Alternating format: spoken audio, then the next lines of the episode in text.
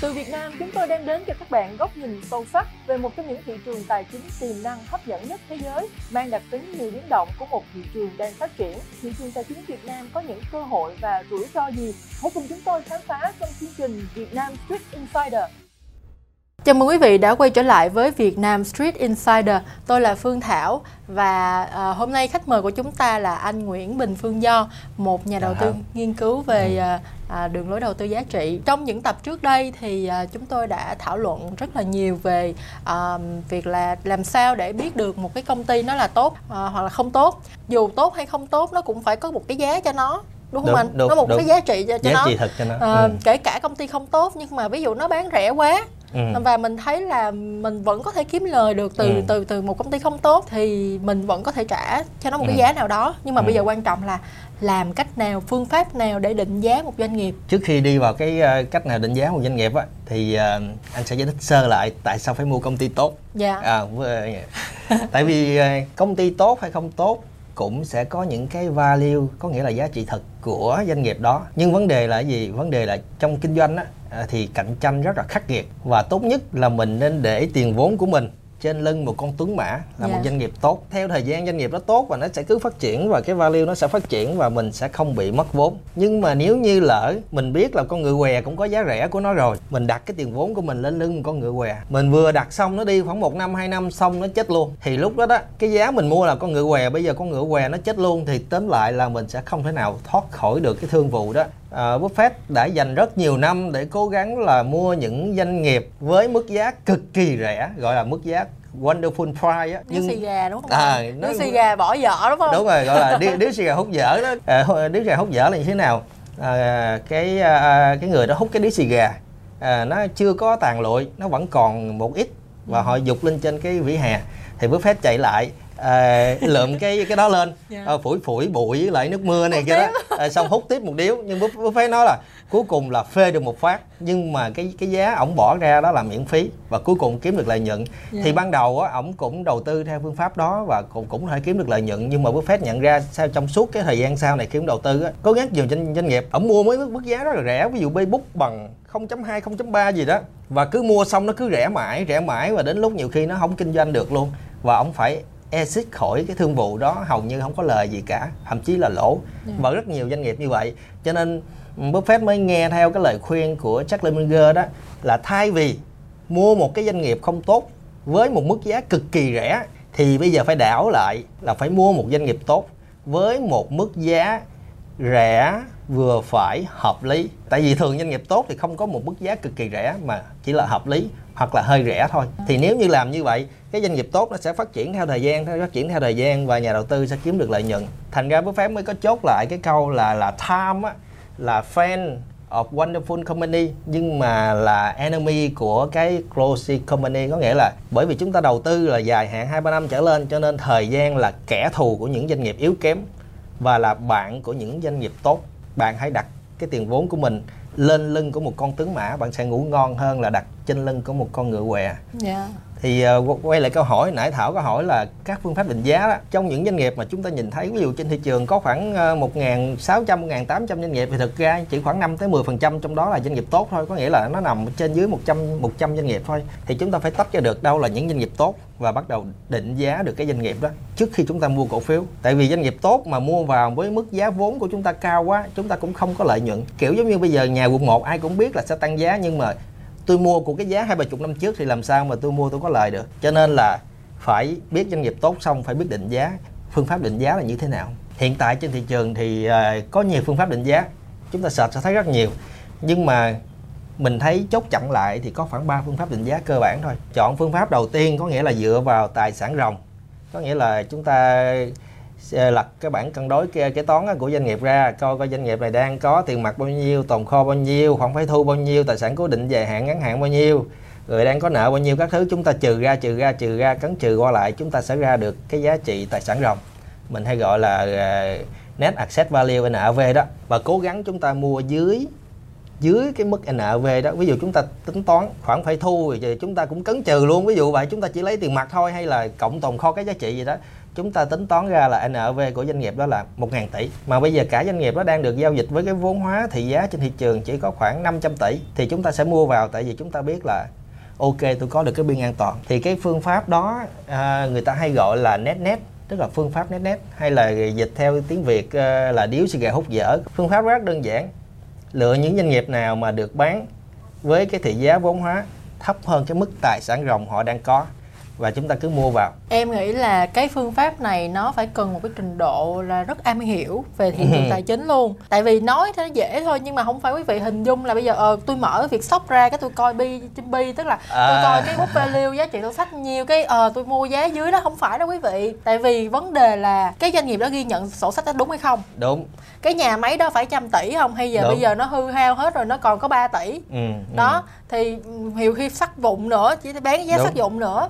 Đó rất là hồi xưa là có cái doanh nghiệp và tàu biển gì đó em nhớ doanh nghiệp ừ. tàu biển gì đó cũng là tài sản quá trời luôn nhưng mà bán không có nhiều hết. bán ra không có ừ. nhiều tiền hết. Đó bởi vậy tại sao là trình độ thượng thừa của Warren Buffett mới mới dám chơi cái vụ mà điếu xì gà đó? Thứ nhất là ông có trình độ để ông ông định giá được cái tài sản của doanh nghiệp đó là bao nhiêu. Thậm chí như vậy ông phải tới nơi ông xem là có đúng như vậy thật hay không rồi, ông có những mối quan hệ để ông biết là ví dụ như những khoản phải thu, những khoản nợ có đòi đó, có thực sự đòi được hay không? Ừ. thì thực ra là ờ, phương pháp đó khi mình thực hành đó thì nó thấy nó đơn giản lắm. Mình chỉ cần ờ, không cần phải nhìn lợi nhuận trong tương lai gì hết, lợi thế cạnh tranh gì hết. Mình chỉ coi coi là bản cân đối, đang có bao nhiêu tiền mặt, đang có bao nhiêu tồn kho, đang có bao nhiêu khoản phải thu, tài sản cố định bao nhiêu, xong trừ cho nợ, phải trả các thứ gì đó, nợ vay, nợ lương này các thứ là nó sẽ ra cái tài sản ròng. Nhưng mà thực ra có những doanh nghiệp, mình nói ví dụ doanh nghiệp xây dựng đi có những doanh nghiệp ghi nhận cái khoản khoản phải thu là công nợ khách hàng nợ đó 12.000 tỷ như vậy trong 12.000 tỷ đó có đòi được không à, trong đó nợ xấu bao nhiêu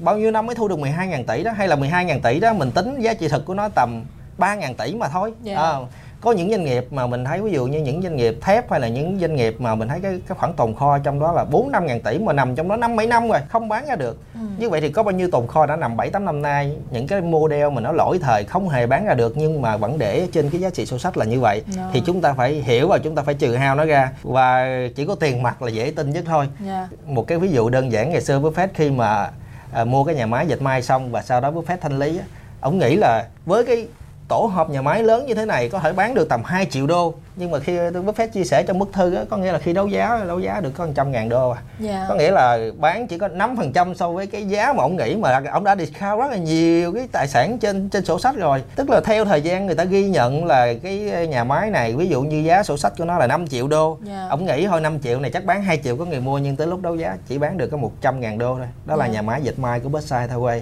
yeah. thì thì đó là cái ví dụ để mà mình hiểu là Việt Nam cũng có sàng lọc cái tài sản ròng rất là khó Việt Nam ừ. cũng có mà không phải trường hợp nhà máy mà em nói ví dụ một cái trường hợp tồn kho một cái case ừ. rất là fraud trên thị trường ừ. nhưng à, mà em nghĩ là một cái người mà một cái một nhà đầu tư lớn họ mua cái đó mà thật là họ có cái năng lực để họ họ đánh họ giá đánh giá luôn ừ. mà họ còn bị gọi là lừa còn bị hố bị hố bị như vậy ừ. còn bị hố như vậy thì thật sự là phải trình độ như thế nào ừ. mà tại sao mình phải làm một cái bài toán khó như vậy đúng không ừ. anh cũng vậy ừ. em nhớ hồi cũng xưa vậy. cũng có một cái trường hợp công ty thủy sản khi mà đánh giá lại hàng tồn kho thì mới phát hiện là ừ. không có gì thật trong cái cái cái báo cáo về hàng tồn kho nữa thì thực ra ví dụ như uh, nãy giờ mình nói tồn kho rồi khoản phải thô đúng không à, có những ví dụ về tài sản cố định yeah. ví dạ. dụ có những doanh nghiệp thép ở Việt Nam mình luôn khi xây dựng á, tính ra là bốn năm ngàn tỷ nhưng mà thực ra nếu bây giờ mà sản xuất ra không có lợi nhuận thì phải là thanh lý bán đúng không thì lúc đó là phải bán dưới dạng sắt vụn hay gì đó mình nói nhiều khi bán được chừng 300 tỷ 200 tỷ là hết tại vì à. nó quá đặc thù anh tại ừ, vì cái người mua người mua đâu phải ai cũng đi ai có nhiều người mua để là sản xuất thép đâu nhiều khi là cái cái cái cái cung của nhà máy tức là những người sản xuất thép khác lớn trên thị trường là người ta nói là cái năng lực sản xuất của tôi tôi còn dùng chưa hết nữa yeah. tại dạ. sao tôi phải trả 4 năm ngàn tỷ cho cái giá trị sổ sách yeah. của dạ. cái nhà máy của anh chị. Dạ. bây giờ bán 200 tỷ thì tôi mua ừ. không bán thôi còn à. người ngoại đạo thì tất nhiên họ là chẳng mua để à, làm gì họ đâu biết sản xuất sao. Thì bởi vậy cho nên có còn phải liên quan đến cái chuyện mà định giá tài sản trên thị trường thực tế. Mình phải nghĩ đến cái câu chuyện đó nữa. Đúng rồi. Yeah. cho nên là tại sao khi mà chúng ta mua doanh nghiệp theo phương pháp uh, net net á, điếu xì gà hút dở á, mọi người hay tập trung vào cái lượng tiền mặt ròng. Có nghĩa là tôi bỏ qua khoản vay thu luôn ờ, công nợ coi như thu cũng được luôn.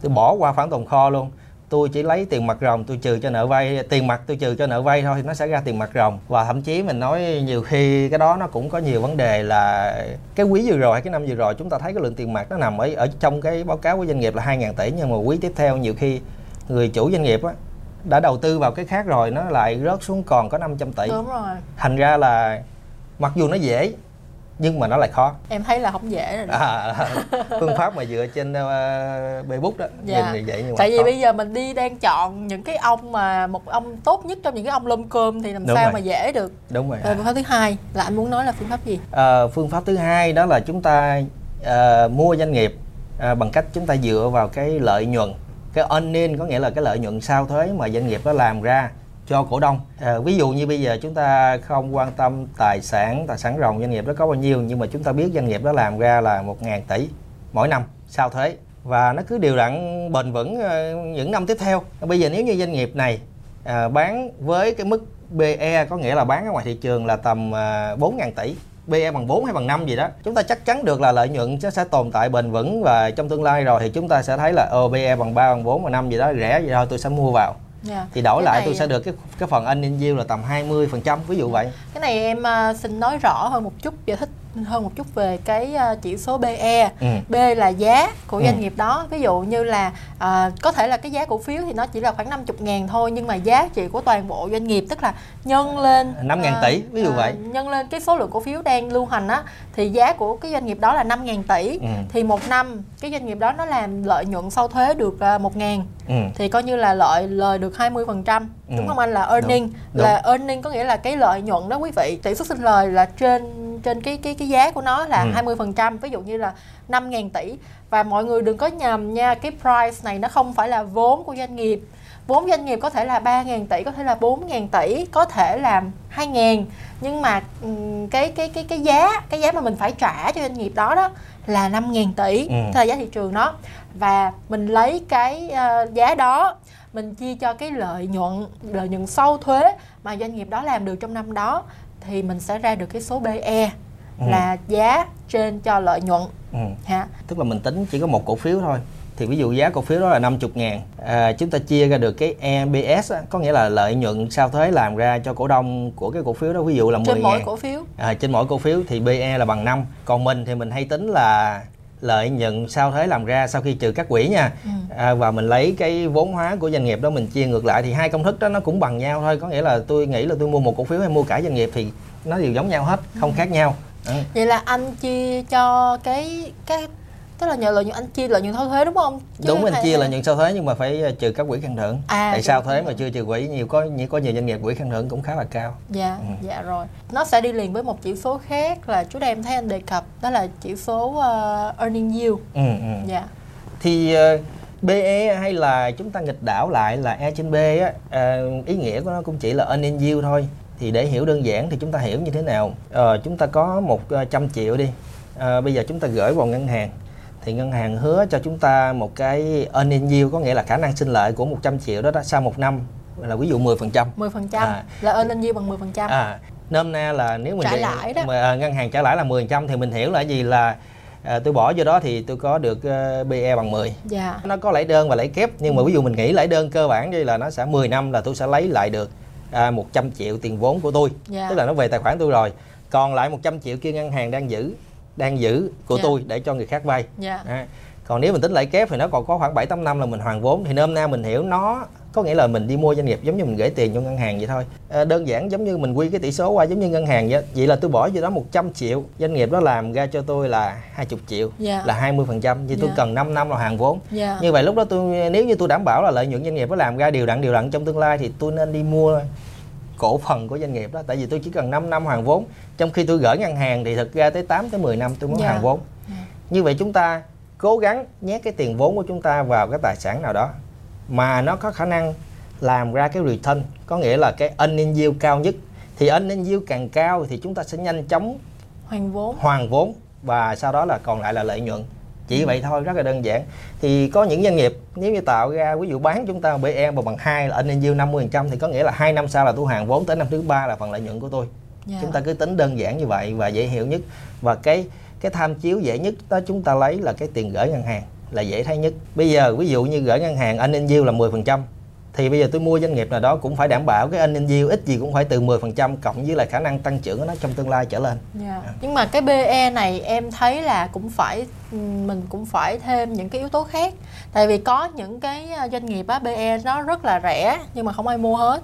Hoặc ừ. là có những doanh nghiệp tốt á BE tới 15 ừ. hoặc là 15 trở lên chẳng hạn ừ. hoặc là thậm chí có những doanh nghiệp á BE năm sáu chục người ta vẫn mua ừ. đó ai cũng muốn hoàn vốn nhanh hết ừ. nhưng mà tại sao uh, những cái BE thấp người ta không người không đổ xô vô mua BE thấp đi mà người ta lại đổ xô vô mua những BE cao ở đây là chủ yếu á BE dao động à, ví dụ như 3 lần à, 7 lần hay là 70 lần thậm chí là 200 lần là bởi vì sao là bởi vì thứ nhất là giá cổ phiếu dao động là cái cái B là cái price nó dao động cái thứ hai là bởi vì cái cái mẫu số ở dưới là cái e là cái earning là lợi nhuận của doanh nghiệp là dao động và đặc biệt có những doanh nghiệp đặc biệt như những doanh nghiệp chu kỳ á, năm rồi vừa làm ra 1.000 tỷ năm nay là chỉ làm ra có 10 tỷ yeah. Dạ. thì như vậy PE nhiều khi đang là năm nhưng mà năm sau PE nhảy một phát có thể lên 500 có những doanh nghiệp ví dụ như giờ doanh nghiệp xây dựng năm năm vừa rồi có thể làm ra chỉ có 10 tỷ nhưng mà năm tiếp theo lại có thể lợi nhuận 500 tỷ thì lúc đó PE đang là 200 có thể nó biến về còn có 5 thôi yeah. Dạ. thì như vậy là gì như vậy là không phải PE là 200 là mắc PE là là ba là, là là rẻ mà quan trọng là chúng ta chúng ta có thể nào ước lượng được cái E có nghĩa là cái earning cái lợi nhuận trong tương lai mà doanh nghiệp đó làm ra hay không nếu như chúng ta có thể ước lượng được và chúng ta có thể vẽ ra vài con số ví dụ năm nay nè tôi biết là Hòa Phát làm ra bao nhiêu ngàn tỷ năm sau năm sau năm sau năm sau thì với cái mức giá này tôi thấy là rẻ thì tôi đảm bảo tôi mua vào tôi chắc được ừ. nhưng mà bởi vì là chúng ta chỉ nhìn có một năm thôi mà chúng ta lại không nhìn tương lai như thế nào hoặc là nhiều khi chúng ta nhìn mà sai thì lúc đó chúng ta mua vào một cái BE có bằng 4 bằng 5 chúng ta thấy rẻ nhưng mà năm sau nó lại thành ba chục ừ. năm sau BE nó lại lên bốn chục thì yeah. lúc dạ. đó là hầu như rất là dễ lỗ dạ. ừ. như hồi nãy anh nói là tham chiếu của chúng ta là ngân hàng đúng không? Là ngân hàng. Tại là vì ví dụ là trường hợp an toàn nhất. An toàn ừ, nhất. An toàn nhất. Ví dụ như là 10% đi cho lạc quan là ngân hàng 10% ở Việt ừ, Nam đi. Ừ, ừ. Thì ít ra mình cũng phải làm được cái mức mình muốn đầu tư cái mức anh nhiêu cỡ đó. Mình phải trở lên. không phải ừ. phải hơn chứ. Ừ, ví dụ như hơn. nếu mà em mà làm không ừ. hơn thôi em chọn em em mở ngân, ngân hàng. hàng. Ừ, ví dụ như là ok tôi phải làm được gấp rưỡi là tôi ừ. phải làm được earning tôi phải mua cái doanh nghiệp nào mà nó cho tôi một cái lợi nhuận ừ. trên cái vốn tôi bỏ ra là ừ. phải trên 15% ừ. thì tôi mới bỏ tiền vô đầu tư. Ừ. Còn không thì thôi tôi gửi ngân hàng cho nó khỏe ừ. đó thì à, à, như vậy thì cho dù là mức BE nào mình cũng phải xem thử là cái mối liên hệ của nó với cái cái cái mức sinh lời của ngân hàng như thế nào đúng không anh? Đúng rồi, chúng ta phải à, luôn so sánh với cái chuyện đó tại vì cái việc chúng ta bỏ tiền vào ngân hàng hầu như xác suất là 99% là chúng ta sẽ có lợi nhuận và nó là cái kênh an toàn nhất. Thì những cái kênh mà đầu tư khác bỏ vào những cái doanh nghiệp khác chúng ta phải lấy nó làm cái chuẩn. Yeah. Dạ. Và từ đó chúng ta mới nhìn xem là tôi trả cái mức PE như thế này với cái rủi ro như thế này như thế này như thế nào. Dạ. mà th- thực 15 phần trăm là tính ra là PE bao nhiêu ta? Ví dụ như là 15 phần trăm thì ví dụ PE là bằng 7 bằng 7 à bằng 7 thì bên à. 7 thì à, mình phải xét đến cái tăng trưởng tăng à, trưởng mình phải của, xét đến cái tăng trưởng của, của doanh nghiệp của đó. doanh nghiệp đó đúng không? Bây giờ ví dụ em em nhờ anh làm một cái bài toán đi cho nó cụ thể ừ. luôn về ừ. PE luôn. À, có cả tăng trưởng luôn em ví dụ một cái doanh nghiệp đi bây giờ PE hiện tại của nó đang là 15 15 15 ừ. à, nhưng mà nó tăng trưởng được uh, khoảng là 20% một năm ừ, ừ. thì bây giờ là mình mình nên mua nó hay không như vậy là cái cái hoàn cảnh hiện tại à, về mặt định giá là chúng ta phải bỏ ra 15 đồng yeah. Dạ. để mua một đồng lợi nhuận yeah. Dạ. và chúng ta biết là một đồng lợi nhuận đó đó vào năm sau nó sẽ thành là 1.2 đồng yeah. Dạ. năm sau nó sẽ thành là 1.44 đồng năm sau nó sẽ thành là 1.7 đồng năm sau nó sẽ thành là 2 đồng yeah. Dạ. thì nếu như chúng ta chắc chắn được yeah. Dạ. là doanh nghiệp đó sẽ làm cái lợi nhuận và tăng trưởng ở cái mức đó như vậy và trong suốt năm 10 năm gì đó tại vì nếu mà tăng trưởng 20% thì tăng trưởng trong suốt 10 năm một đồng đó có thể biến thành 4 đồng, 5 đồng gì đó 15 đồng là giá chúng ta mua nhiều khi nó còn lại PE bằng có 3 thôi ừ. Hoặc là chúng ta lấy cái cái khung thời gian là ví dụ như 3 năm sau đi là doanh nghiệp đó là từ một đồng đã thành 2 đồng rồi đi thì lúc đó PE chỉ còn có 7 thôi thì nó yeah. sẽ dạ. rẻ. Vấn đề key point ở đây là chúng ta có chắc doanh nghiệp nó làm được cái lợi nhuận đó ừ. trong suốt cái chiều dài từ hiện tại cho tới tương lai như vậy không vấn yeah. Dạ. đề đó là, là là là rất là rất là khó yeah. Dạ. và cái cái nữa là chúng ta cũng phải uh, hiểu cái mô hình doanh nghiệp rất là sâu là tại vì sao uh, như thế giới di động đi um, họ sẽ làm được cái lợi nhuận nó là thuộc dạng là bền vững đều đặn và có thể tăng trưởng âm tăng trưởng dương tùy năm nhưng mà ví dụ có những doanh nghiệp mình nói ví dụ khai thác đá đi. Yeah. Dạ. doanh nghiệp này nó đâu có làm theo cái kiểu lợi nhuận kia được. Tại vì cái mỏ đá đó ví dụ như mình tính ra với cái trữ lượng đó sẽ ra doanh thu đó từ doanh thu đó sẽ ra lợi nhuận đó mình tính là ví dụ như là ra 500 tỷ. Cái kế hoạch của doanh nghiệp sẽ khai thác là một năm sẽ ra 100 tỷ. Dạ. Doanh nghiệp đó bán trên thị trường với mức PE ví dụ bằng 7 dạ.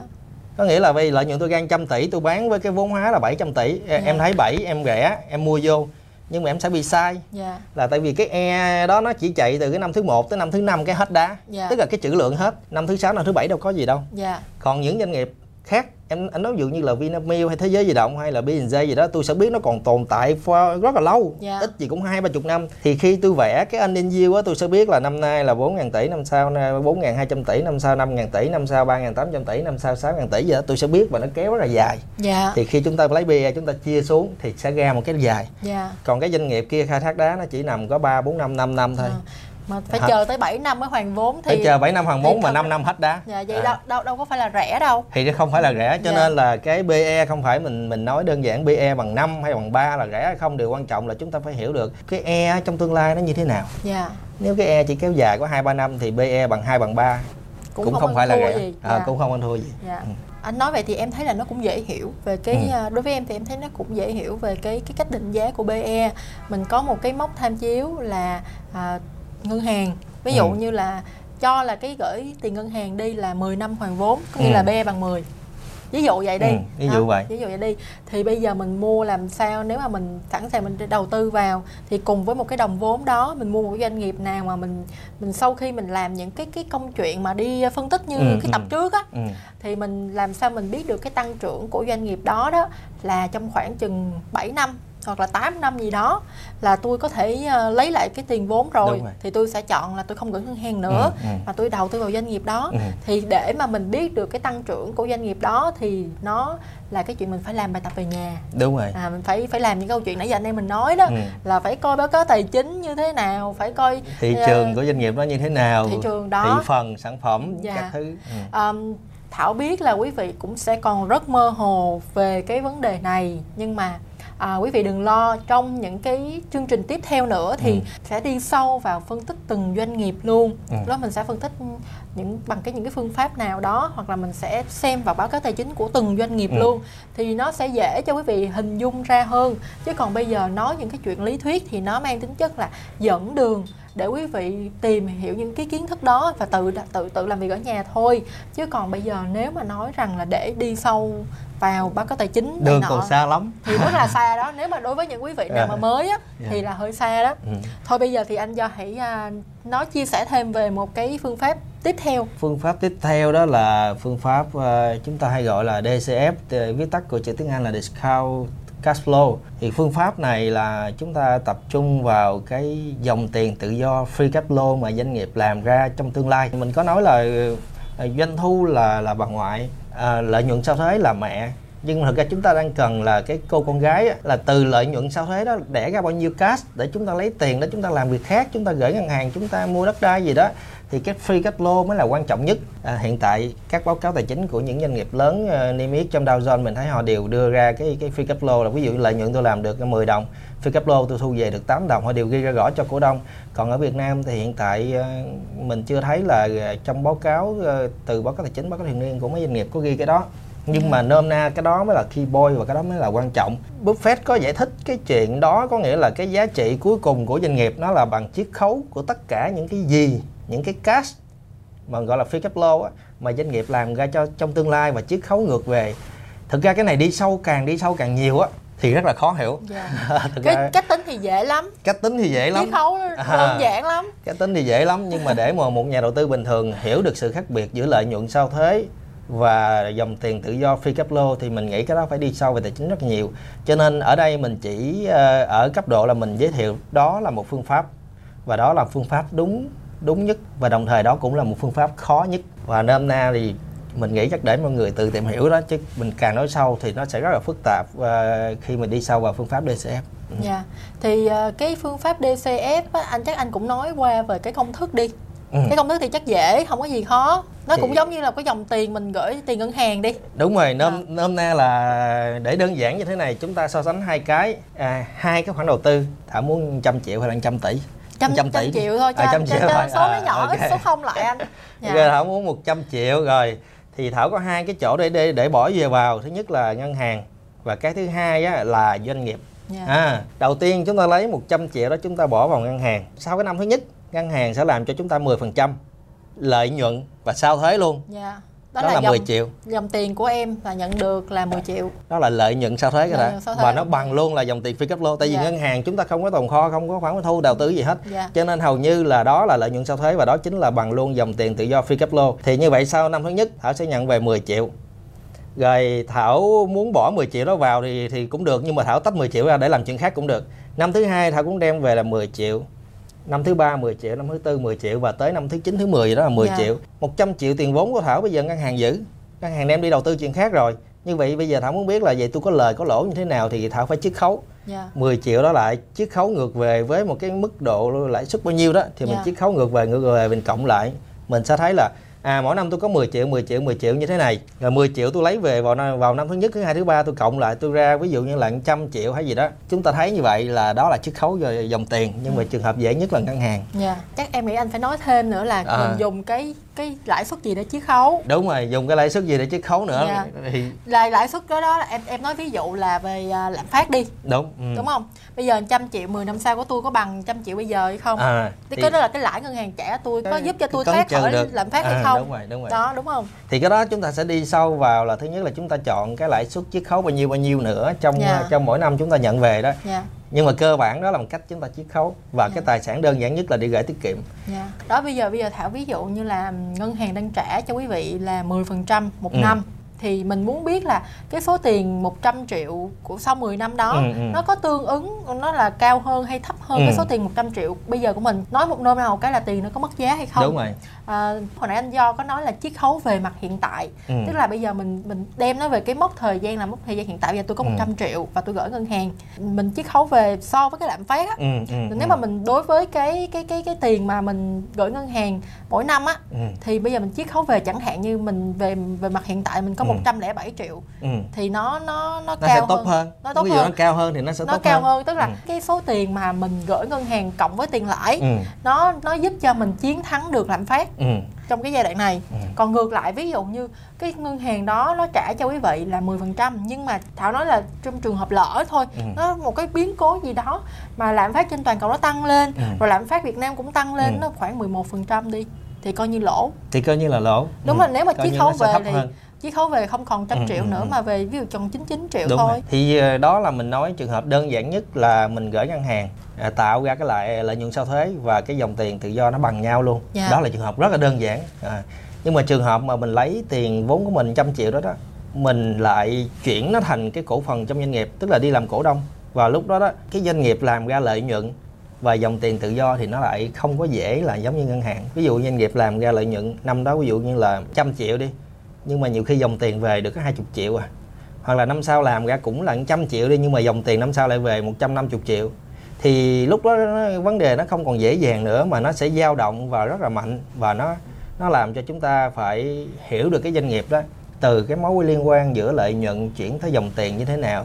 Rồi khi mà có được cái dòng tiền ước lượng rồi chúng ta mới ước lượng ngược lại là cái tiền 100 triệu đó chúng ta làm y chang như nãy chúng ta làm bên ngân hàng vậy đó. Dạ. nhưng mà chúng ta bỏ số vào thì Buffett có nói nhiều lần là cái công thức để định giá đó không phức tạp. Nôm na là công thức chiết khấu dòng tiền DCF là không phức tạp. Phức tạp nằm ở chỗ là bạn bỏ vô đó con số bao nhiêu?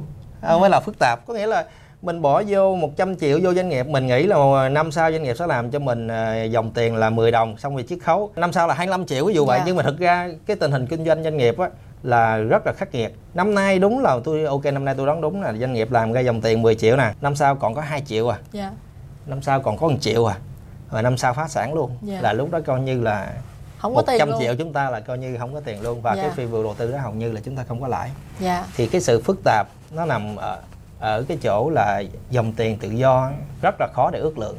Dạ. Một cái video ờ, trước đây thì ngoài cái câu chuyện là đặt nó vô cái bối cảnh là lấy tiền về á Ừ. thì em cũng đặt cái bối cảnh dòng tiền tự do trong cái chuyện là doanh nghiệp. Nó có thể sử dụng cái dòng tiền tự do để làm cái gì ừ. đó em cũng ưa thích ờ, những cái doanh nghiệp có nhiều Ừ. cái dòng tiền tự do vì lý do là trong những cái lúc mà thị trường nó khó khăn á nếu mà từ dòng tiền tự do mạnh á có một lợi thế rất là lớn ví dụ như lãi ngân hàng cao quá Ừ. thì lấy cái cái cái cái cái tiền đó họ trả bớt trả bớt Trả cái lãi ngân hàng hoặc bớt là nợ. tái hoặc là tái cơ cấu Ừ.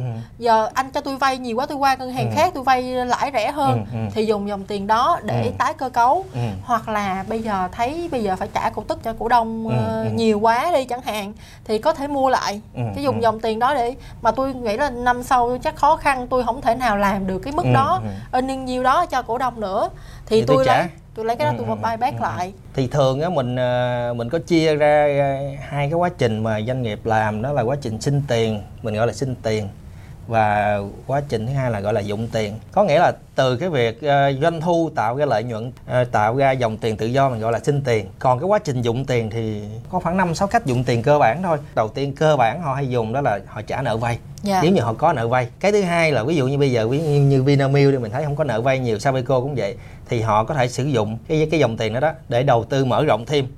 Trong trường hợp bây giờ họ đầu tư mở rộng rồi thị trường tư full rồi không làm được không có mở rộng thêm nhà máy gì nữa thì họ có thể dùng cái cách thứ ba là họ đầu tư vào những công ty con khác. Ví dụ như Vinamilk có thời họ, họ sẽ ờ, không làm sữa họ làm kem họ chuyển qua họ làm một số sản phẩm khác hoặc là họ mua lại công ty khác. Dạ MA à, à, mua họ sẽ MA để mà làm sao để cho tăng cái lợi nhuận lên tăng cái EPS của tôi lên. Nói chung là làm tăng cái cái cái giá trị doanh nghiệp tôi lên à, đó là cách thứ ba. Dạ. còn cách thứ tư đó là gì? Cơ bản nhất doanh nghiệp nào cũng làm đó là bây giờ tiền về nhiều quá tiền tôi làm ra về nhiều quá mà nợ tôi không có tôi cũng không mở rộng gì thêm tại vì hết- cái room rồi Dạ. hết cái hết cái thị phần rồi.